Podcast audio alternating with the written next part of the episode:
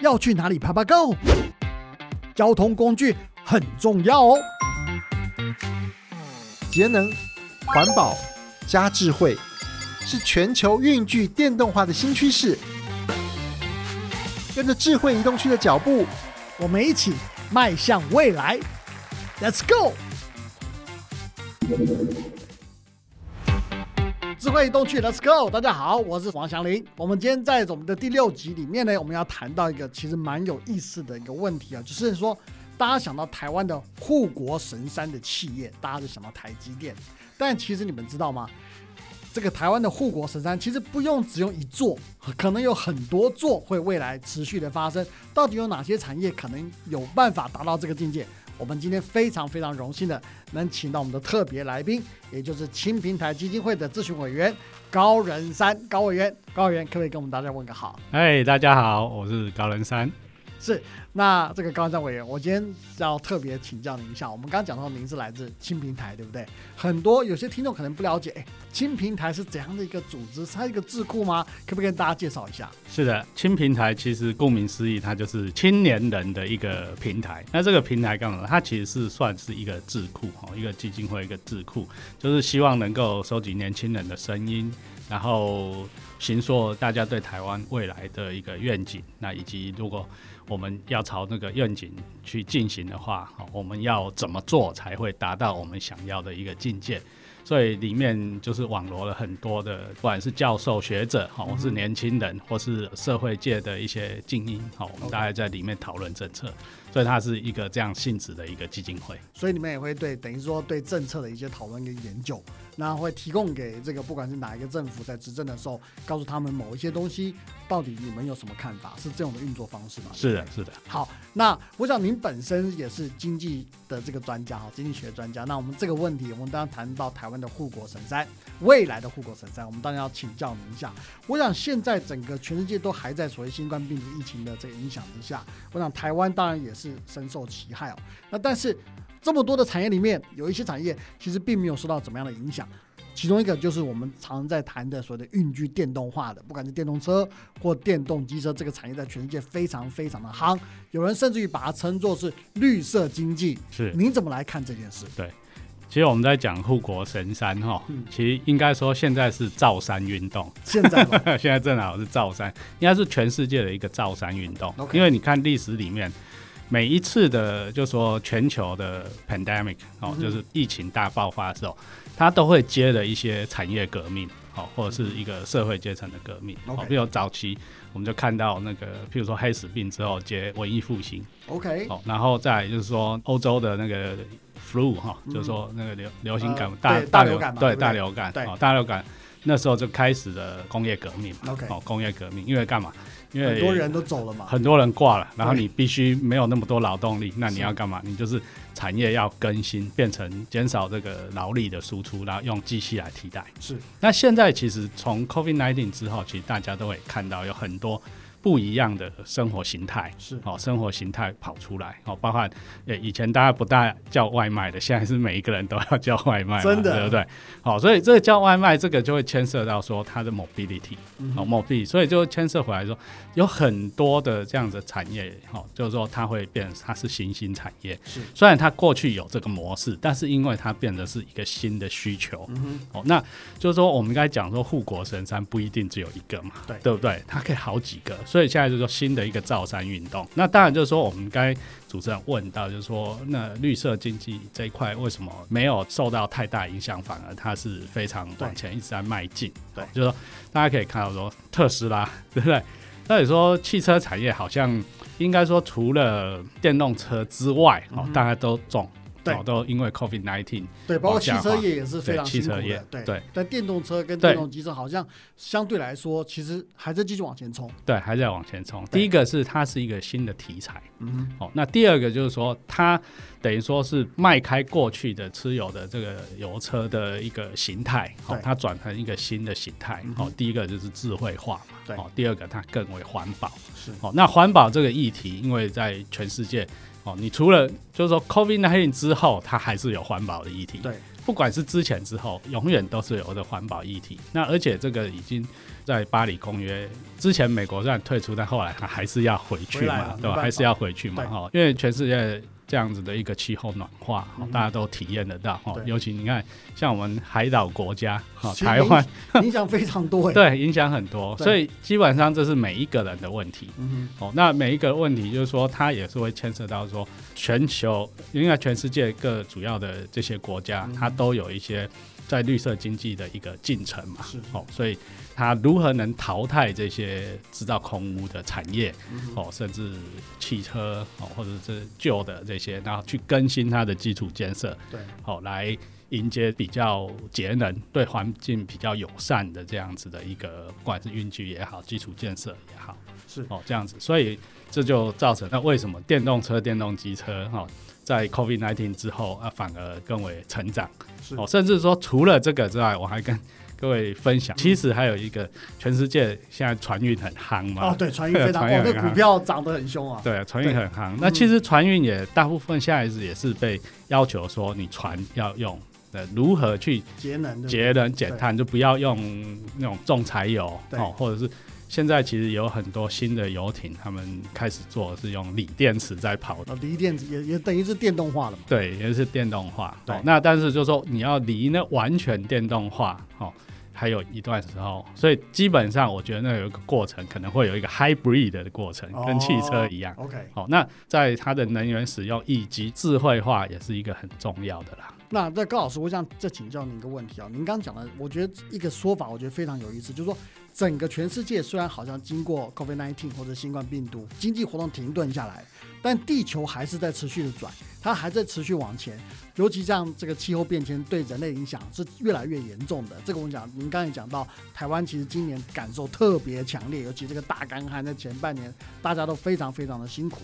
好，那另外等于是那在全世界在所谓的避免气候变迁，他们在所谓运具电动化的时候，其实都有在做一些他们的时程表出来。好，尤其欧洲大家定的特别的严格，荷兰这边、法国这边这些国家通通都有制定出来。相对来说，台湾在这边的制定上好像比较模糊一点。那在台湾那边状况怎么样？您觉得怎么样做是比较好的？对，各一些先进国家其实他们在做这个禁止啊，它其实分为几个阶段。嗯哼，哦，第一个阶段就是禁止你进入都市，OK，不能进来。对，不能进来。哦，这个就是从一个都市自我行政，它可以做这样的一个禁止。是。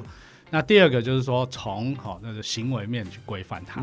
行为面我们讲就是说，让你自己选择电动载具，不管你是汽车也好，机车也好。第三个才要用政府的强制行为来做，就是我连卖都不让你卖。OK，这基本上就全世界你可以看到的共同政策，大概就是这三块。是哦，那如果拉回台湾来看的话，就是说我们在短期之内，哦，你就说要政府说我要强制哦。哇，这人民大概吵翻天了哦。其实我觉得，反而我们从另外一个角度来思考它，就是说，那我们应该说把它拟出一个我们在电动机车的替换率上面有一个时程表。嗯哼。那那从这个时程表来看的话，我们来鼓励使用者哦，如何能够接纳电动机车来替代燃油机车。哦，譬如说在二零三零年，我们希望能够达到三十 percent 哦，或是四十 percent 这样子。哦，那相对的，我们有这样子的一个鼓励政策，哦，这是补助环保啦，是不不是补助机车这件事情，是补助环保。那这样子来看的话，就是说我们不用强制，哦，但是我们鼓励大家这样做，这样也许也是一个不错的方法来执行啊。高老师，现在特斯拉是全球这个电动车的龙头哦，但是事实上它真正赚钱的来源呢，并不是卖车，而是碳权交易。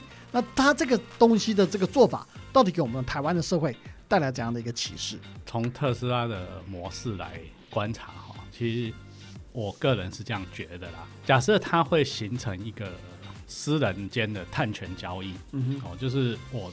个人，我刚才有讲过嘛，那你应该最应该补助是我行人啊。对，我如果都用走的的话，我最节能减碳啊。你从环境的角度，你应该补助我嘛，对不对？那就是所谓碳权交易的一个概念。对，那我骑脚踏车呢，对对不对？如果说我骑脚踏车，你应该补助这个嘛。对其，实我们下午就会讨论这一块，因为台湾现在 U bike 都出来了，嗯对不对？那我骑电动机车，甚至我骑脚踏车，那脚踏车我在累积碳权，嗯那累积碳权这样一直累积，我是不是可以换？哦，就是我们讲说，如果说你跟这样子的一个 token economy 结合，就是可以交换东西。对，渐渐渐的，我觉得会这个会形成一个带动正向循环的一个风气。是的，哦所以这是讲到碳权，因为如果说我们去讲特斯拉那一块，哇，太遥远了。嗯你要建立一个碳权的交易的平台，好，然后再来就是说整个这个金融系统要跟它挂连接。那我们就从小地方开始做起嘛，好、从台湾可以做的，哎，U bike，然后 U bike 开始做完之后，譬如说我们现在租电动机车嘛，像我常常去高雄，嗯我就高铁到那之后，然后就租电动机车，然后到处跑。对，对不对？那我租了电动机车这一段，基本上如果说它是一个运具的话，嗯那我节省碳权，那对政府应该譬如说减价嗯或是补助我，去租租电动机车嘛，是，对不对？所以这个就是说你刚才讲的一个碳权交易的概念嗯哦，在里面。大家会讲，那如果说我开车开电动车，是不是可以累积碳权？嗯哼，如果说在一个完美的交易专业市场，的确是这样子，那大家就会比较啊。那你燃油车哦，生产一辆燃油车的成本，它所里面花掉的这个碳排放量，嗯以及生产一辆好、电动车它的碳排放，孰高孰轻？哦，这个是可以算得出来的。嗯对，算得出来，那以及就是说，在这两台的生命周期，嗯哦，就是生命周期，就是说从它做出来花了这么多碳，以及它开到变成一团破铜烂铁回收的时候，哦，那最后这些所有累积在它生命周期里面这些碳转成交易量，哪一个高，哪一个低？嗯，哦，因为燃油车它是在它的生命周期里面都在一直耗碳嘛，对，对不对？对。那电动车跟电动机车就是我做完了，做完之后我就不用碳这件事情，是，对不对？那有人也会讲说，那可能它充电啊，电要去转换啊，对，那发电用什么去发？对不对？嗯有可能说用煤炭去发，火力，大家讲火力去发对不对对，但是我跟你讲，火力基本上逐渐在全世界，它会渐渐渐渐的一直被边缘化吧。对哦，因为它基本上还是把碳哦，只是转化成电而已。对，但是发电它还有很多 option 啊。对，哦，台湾现在就是很积极走风力。对，哦，风力发电这一块，那风力这一块基本上完全不耗到碳嘛。对，哦，所以基本上如果说我们两个运具来平衡起来的话，嗯那电动车它在减碳这一块，它还是哦比燃油车来的大了许多。嗯哼，这是为什么？就是说特斯拉它会赚钱，对，它把这些就是说，哦，就是说所有它卖出去的这些特斯拉，它的这些碳哦减少的碳排放量加总起来，它去跟政府来一个 deal。，OK，对但是它不是用个人的名义哦，它是用特斯拉，所以我认为就是说，那你在一开始初步特斯拉可以这样做，嗯。等这个市场起来的话，每一个人都会说，那你特斯拉你要回馈我啊，回馈给我，对不对？对。因为车子是我买的嘛，对，减碳是我的责任嘛，是我做的嘛，对所以你要把这个碳权回馈给我，嗯，对不对？我觉得就是说，这个未来一定会变成朝向这样子一个趋势啦。就像现在就是说，那我不骑油车，好、那我骑脚踏车，嗯，那你就要把碳权回馈给我嘛，对不对？这就从小地方做起。好、即使我每天骑着脚踏车，那你回馈给我一顿早餐，可不可以？可以啊。麦当劳早餐，对这个跟大家换，对？这个就是 incentive 嘛。你要如何提供人民有这样子的一个动机，嗯好、来自主的节能减碳？，OK，因为减碳，这个就是说，哎、我减碳可以赚钱，那我何乐而不为？就身体健康，我又对环境好，对不对？那这是最好的一个哦一个境界了。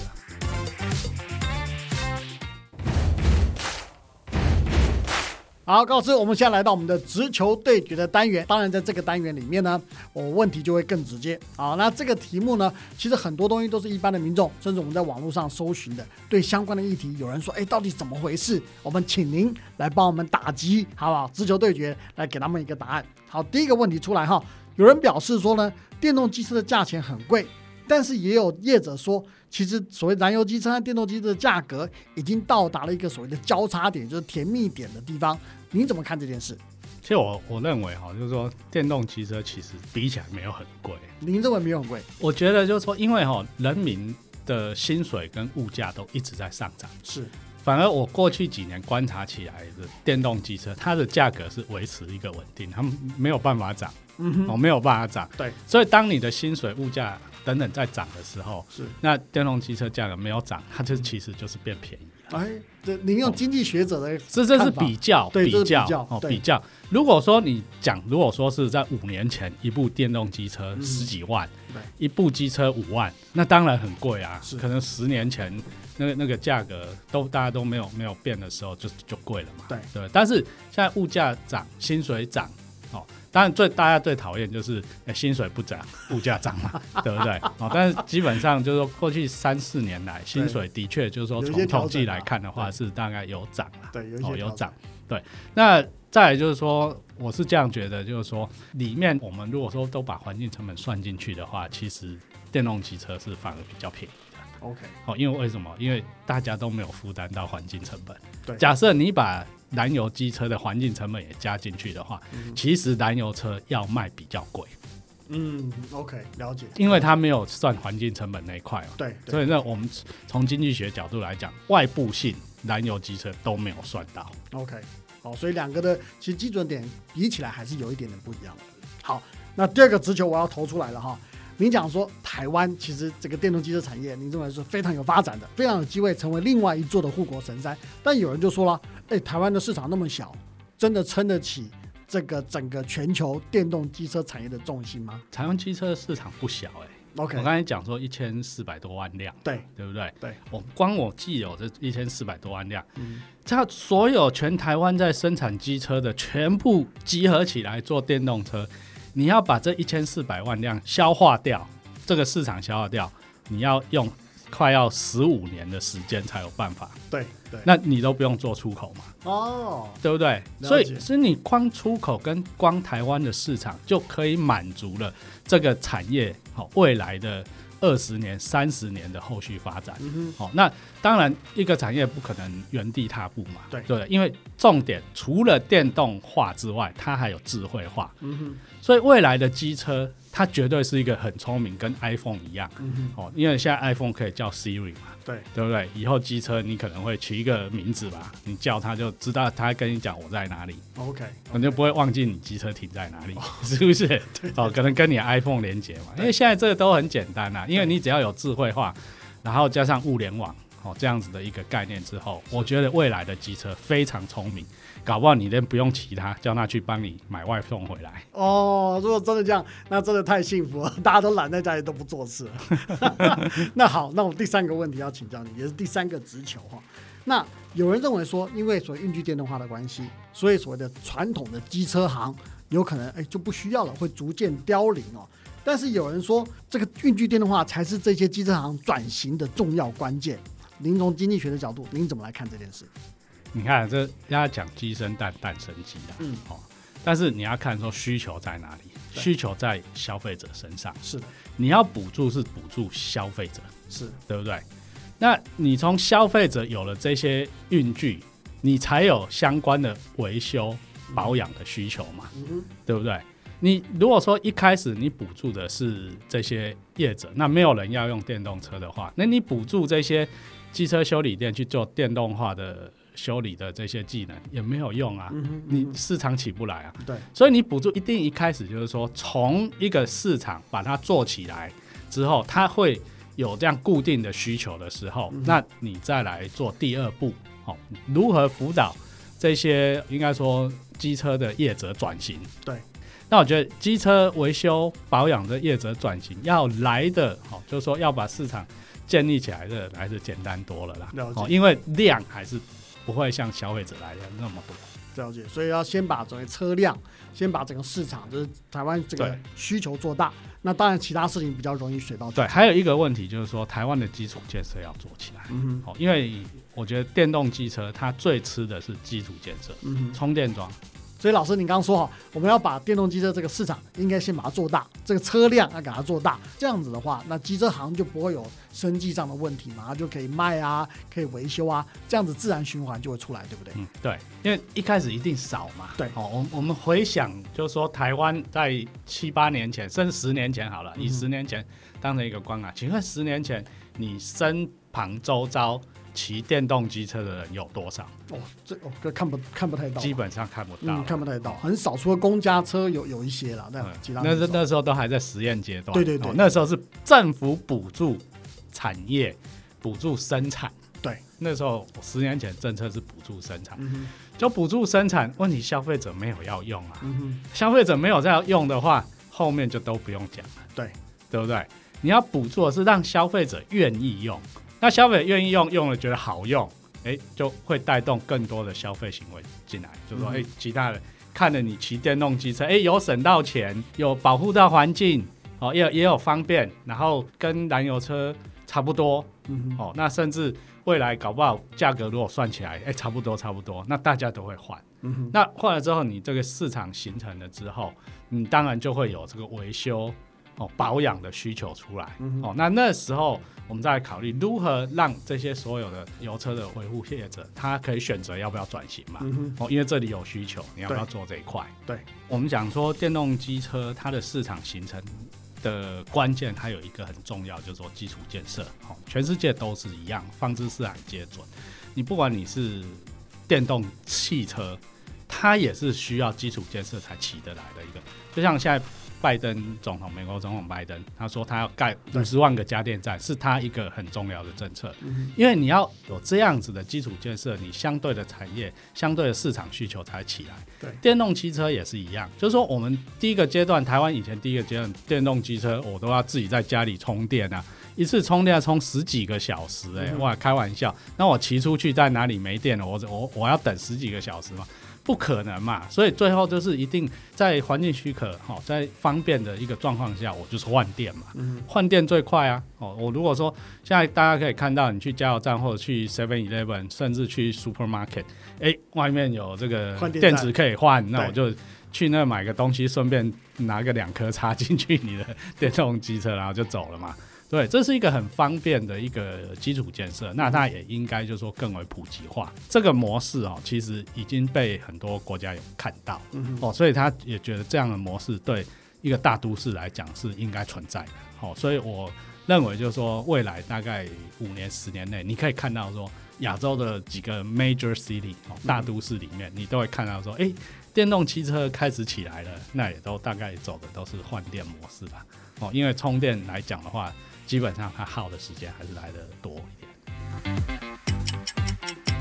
好，那我们今天来到我们最后的单元——快问快答。那在这个单元里面呢，我当然用非常很短很短的问题，然后叫老师用直觉来判断出答案。我们来看看老师心中到底想什么东西。老师准备好了吗？嗯，好，好来，老师，我们第一个问题哈，补助电动机车的车主还是补助电动机车的车行？你怎么选择？车主吧，车主为什么？大部分人都会选车主啊，呃，对不对？车，因为我才是使用者嘛，你要对补助的是使用者，对不对？车行是卖我的人。对，对不对？那补助他已经赚我一手，你还补助他，对不对？那当然是选车主啊。如果我我是政策制定者的话，我也是选车主啊，车主对不对？对啊。好，这是老老师心中的想法非常直接。车主，第二题，运具电动化的时间表跟电动运具的补助，哪一个您认为比较重要？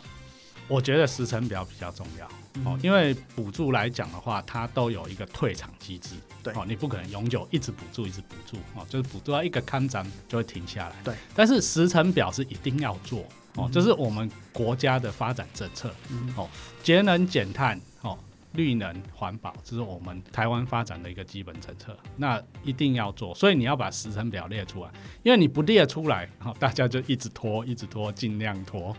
好，第三题，以现在台湾主要的发电结构来说，那用这种电来推广运具电动化的话，真的有环保吗？以台湾的发电结构分几大块了，哈、就是说目前来讲的话，火力发电是台湾最大一块，哦、但是它的百分比越来越低。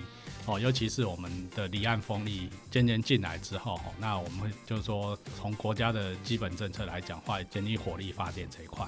所以我觉得就是说，你不可以以现在的这个来算啊。哦，其实我还是会赞成是说，你还是要用电发电的来源比较多。哦，譬如说今年的水力发电就很多嘛。对，虽然上半年缺水，但下半年台湾已经很少这样，每个水库都满。所以在每个水库都满的状况下，其实这个发电量哈，至少有 kick，就是说全年发电量可能有十趴以上的的这样子的状况上，那这个是一个很环保的电力啊。好，了解。那另外一个，我们最后一个问题哦，也是老师今天我们整个节目的一个重要关键。老师认为下一个好比较可能的护国神山产业，您认为？有哪几个您可以提得出来？有哪几个？对，好，那我就提个大概三三四个吧。好，就是说电动车跟电动机车，我把它一起啊，好一起看，好，它是电动化。对，好，那第二个其实我认为是，我觉得是升级医疗，升级医疗，升级医疗，它，我觉得台湾在这方面应该有实力。OK，就是我们有没有那个 guts 要要大力下去做？是，好，那第三个其实我认为就是说在。台湾的航运界航运界，航运界啊，因为其实大家可能都没有看到，其实台湾的航运哦，如果说真的加总起来，算在全世界排前五名哦。哦，前五名啊，前五名哦。OK，那我说的航运就是你要智慧化，你要节能减碳化，那这个也是等于是护国神山的的一部分啊。其实我觉得应该是护国群山呐。我所期待是，就是说这一波的造山运动可以把很多的台湾产业哈都整个扶起来，OK，变成都是护国群山。老师，谢谢老师的讲法真的很好。我们今天从一开始节目，我们只讲到一个护国神山。我们到节目的最后嘞，从也讲到气候变迁，也讲到这个运具电动化。其实这些东西所发展出来的绿色经济，到最后其实非常可能帮台湾做下一波的造山运动。变成所谓的护国群山，好，那如果真的我们能台湾变成一个护国群山的企业通通起来的话，我想对所有台湾民众，其实在未来甚至于经济的发展，都是一个非常正面的好消息。今天非常荣幸也非常开心，能跟高仁山老师啊，也是高仁山轻平台的基金会的咨询委员，我们一起来谈这个运具电动化对台湾。的影响到底在什么地方？今天非常非常开心，能谢谢高远山老师，谢谢老师。好，谢谢各位。好，那我们大家下一次再见，拜拜，拜拜。